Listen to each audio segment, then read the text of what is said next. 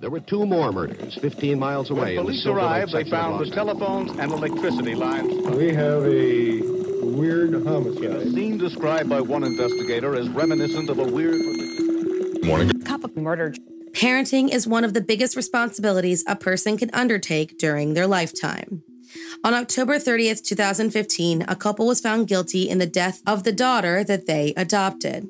A girl who, once things got too hard, they wanted to be unburdened of. So, if you like your coffee hot but your bones chilled, sit back and start your day with a morning cup of murder. Maria del Rosario Porto came from a prominent Galician family.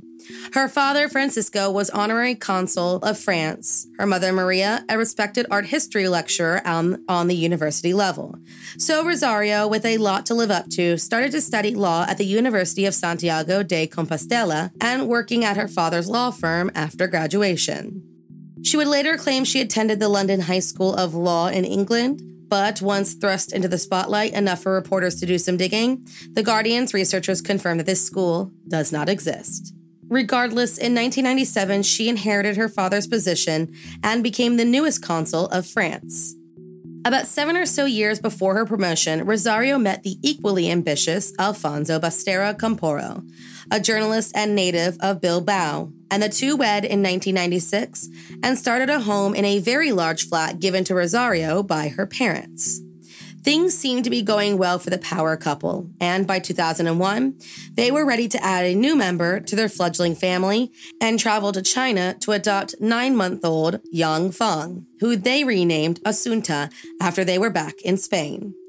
With the birth rate in Spain plummeting, adoption rates rising, more than enough money, and a want to rescue a child in need, Rosario and Alfonso were happy to welcome the new little girl into their home and into their hearts. Despite the fact that adoption from China was, at the time, pretty unusual for the area, with Asunta being the first in Santiago, everyone who knew the family thought she was in some of the best hands she could have asked for. The couple was described as friendly, relaxed, patient, and understanding, and coupled with their status, they seemed like the perfect candidates for adoption. When her parents arrived in China, Asunta was underweight and in desperate need of care. They made sure the malnourished girl gained a healthy amount of weight and had the best private doctors on hand for the series of ailments the young girl grew up to suffer as the years passed. All of the best for their little girl.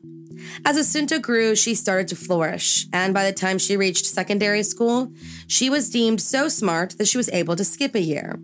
Her parents made sure to put her in all the best private lessons, learning four languages along the way, and in the most prestigious ballet, violin, and piano classes. The gifted child was pushed to greatness, not just by her family's expectations, but by the expectations she had for herself, excelling in pretty much anything she put her mind to. Then, devastation started to rain down on the Porto family. In 2009, Rosario spent two nights in a private psychiatric hospital after admitting she felt suicidal thoughts creep into her head and a constant need to compete with her own mother, who, according to the psychiatrist's notes, treated Rosario as if she was a bother. Two years later, and seemingly back on track, she started to make plans to send Asunta off to school in England to help her daughter live up to her brilliant potential. Things began to crack further when, in 2012, Asunta lost both of her grandparents, Rosario's parents, with whom she was incredibly close to within seven months of each other, resulting in a soul searching summer where Asunta went off with her nanny and godmother, while Rosario and Alfonso went off on their own separate vacation, only spending about a week of six together. The loss of her parents became too much for the couple's marriage and in January of 2013, Rosario and Alfonso decided to separate, with Alfonso moving out of their opulent flat and into an apartment around the corner. Asunta, who was used to a connected family unit, now had to walk the short distance between her mother and father's home to spend time with them. The idyllic family now in relative shambles. Trying to maintain the fruits of her hard work despite the destruction happening around her, Asunta spent the afternoon of September 21st, 2013, on the floor of her bedroom with all of her study books laid out for her to look through. She had just spent the afternoon eating lunch at her father's new apartment with her mother, and for the first time in a while, their lives seemed to be slowly heading back on course. A few hours later, at 10:17 p.m., Rosario and Alfonso reported their obedient and reliable daughter missing. According to her mother, she noticed Asunta was missing and, not the sort to wander off for no reason, assumed she must have walked back over to her father's apartment. She called Alfonso and he said she had not arrived. So, assuming she must be en route to one of their homes, they waited a few minutes to see if she showed up. She never did, so they called a few of her friends, who claimed they had not heard from Asunta in quite a while. After relaying all of this information to the police, Alfonso told Rosario to tell the police about the strange incident from earlier in the summer. According to Rosario, that July at around 2 a.m., she was woken by the sounds of her daughter's blood curdling scream. When she rushed to her bedroom, Rosario was greeted by a man dressed in black, wearing latex gloves, and bent over her screaming child. Upon seeing Rosario, the unknown man ran out of the room, pushing her along the way.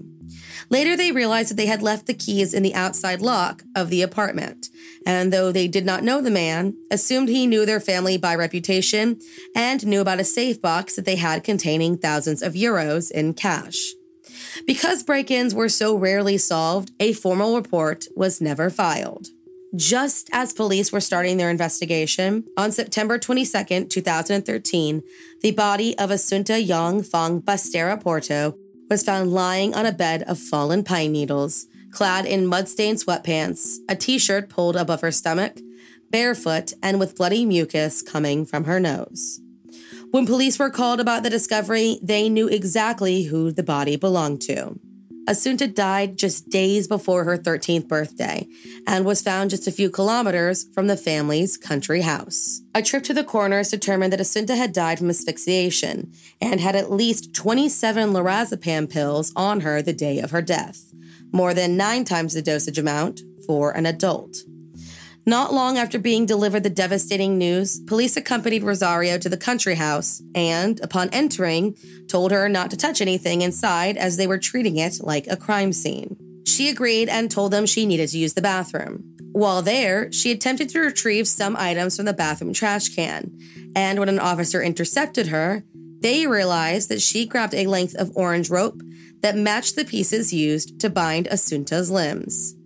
Forensics were never able to determine if these pieces came from the same roll, but her actions were enough to leave police suspicious. Realizing her disappearance was much more than just a 12 year old wandering off to the streets, police pulled the footage from the nearby cameras, and a bank caught a glimpse of her walking in the direction of her father's home at around 2 p.m., and again at 5:21 p.m., heading in the direction of her mother's home. Minutes later, they saw Rosario walking home on the same footage.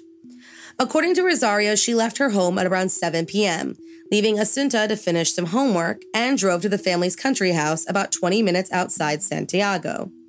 It was when she returned around 9:30 p.m. that she noticed her daughter was missing. Now, the bank footage, the one that seemed to corroborate Rosario's story, wasn't the only footage police were able to track down. Later in the investigation, CCTV footage was found in which you can clearly see both Rosario and Asunta at the gas station en route to the country house at around 6:20 p.m., thus completely contradicting Rosario's story. When told about the footage, Rosario changed her story and claimed that Asunta briefly joined her at the country house that afternoon, but she took her back to Santiago to do some homework. She said that she dropped off her studious daughter and headed out to a sporting goods store to buy something for Asunta's ballet class but had to turn around because she realized she left her purse back at the country house. After going back to get her purse and stopping at a gas station only to realize she didn't have her discount card, she came back to Santiago and realized Asunta was missing. The new version of her story made sense, but when police examined 33 different surveillance cameras around Santiago, none showed Rosario nor her car driving to any of the locations that she claimed. Creating their own timeline, police came to believe that Rosario and Asunta arrived at the country house just around 6 p.m. and that Rosario alone left the house at around 7 p.m. After a whirlwind of investigation, interrogation, and watching every single move of the supposed grieving parents, Maria del Rosario Porto was arrested while attending her daughter's funeral. Everyone who knew her was completely shocked. No one knew Rosario to be violent with her daughter, and to them, always seemed like a completely loving mother who pushed her daughter into greatness. But police weren't done shocking the community. Realizing Rosario was much too small to commit the murder on her own, Alfonso Basterra Camporro was arrested the very next day. While the community reeled at the news of their arrest, investigators started to hear rumors from those who knew the couple about their odd dynamic. According to some, Alfonso was a mousy, dominated man who did everything his wife commanded of him. But he also had a violent streak and was known to hit Rosario when her attitude became too much for him to handle. Though there was very little in the way of physical evidence connecting Alfonso to the crime, these insights into his behavior seemed to be enough to convince the police of his guilt. Then came the testimony of Asunta's music teacher, who claimed that in the months before her death, the usually cheery student showed up stumbling and oddly docile. Unable to read her sheet music or even walk straight, Asunta claims she, quote, took some white powders and I don't know what they're giving me. No one tells me the truth. In fact, on the Wednesday before her death, Asunta missed class with her mother writing a note and claiming that she had a bad reaction to some medication. When forensics tested her hair, three centimeters showed the presence of lorazepam. Since hair grows about a centimeter a month, they concluded that Asunta had been ingesting doses of the drug for at least three months.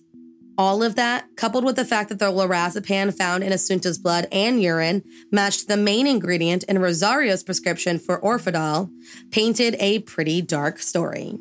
Police theorized Rosario and Alfonso had grown tired of the girl they, quote, bought almost 13 years ago. With rumors swirling around that Rosario had only recently reignited an old affair, police believed that the couple was tired of the responsibility involved in parenting an increasingly difficult pre adolescent child. So they started dosing her with Orfidal to make her more malleable, shut off their cell phones to avoid being tracked, and set off to the country with plans to convince the world that someone had abducted and murdered their poor daughter. In the end, they were fully convinced that Rosario was the mastermind in the whole plot coming unglued by the sudden loss of her parents and feeling overwhelmed by Asunta. After his arrest, Alfonso was placed in a cell right next to his wife, and, unbeknownst to them, recorded while they spoke through the wall separating them. The tapes were eventually deemed inadmissible in court, but at one point, Rosario said, Look what trouble your overheated imagination has got us into, to her estranged husband. He commanded her to be silent, having in this moment taken over as the dominant partner in their strange relationship. The trial began in October of 2015 with a jury who, like most of Spain, knew all of the details of the sordid case. The prosecution insisted that the pair spent months devising a cold blooded plan, with Alfonso being charged as an accomplice in his wife's murderous plot while the defense attempted to explain away the Orfidal, which became the most damning evidence during the trial.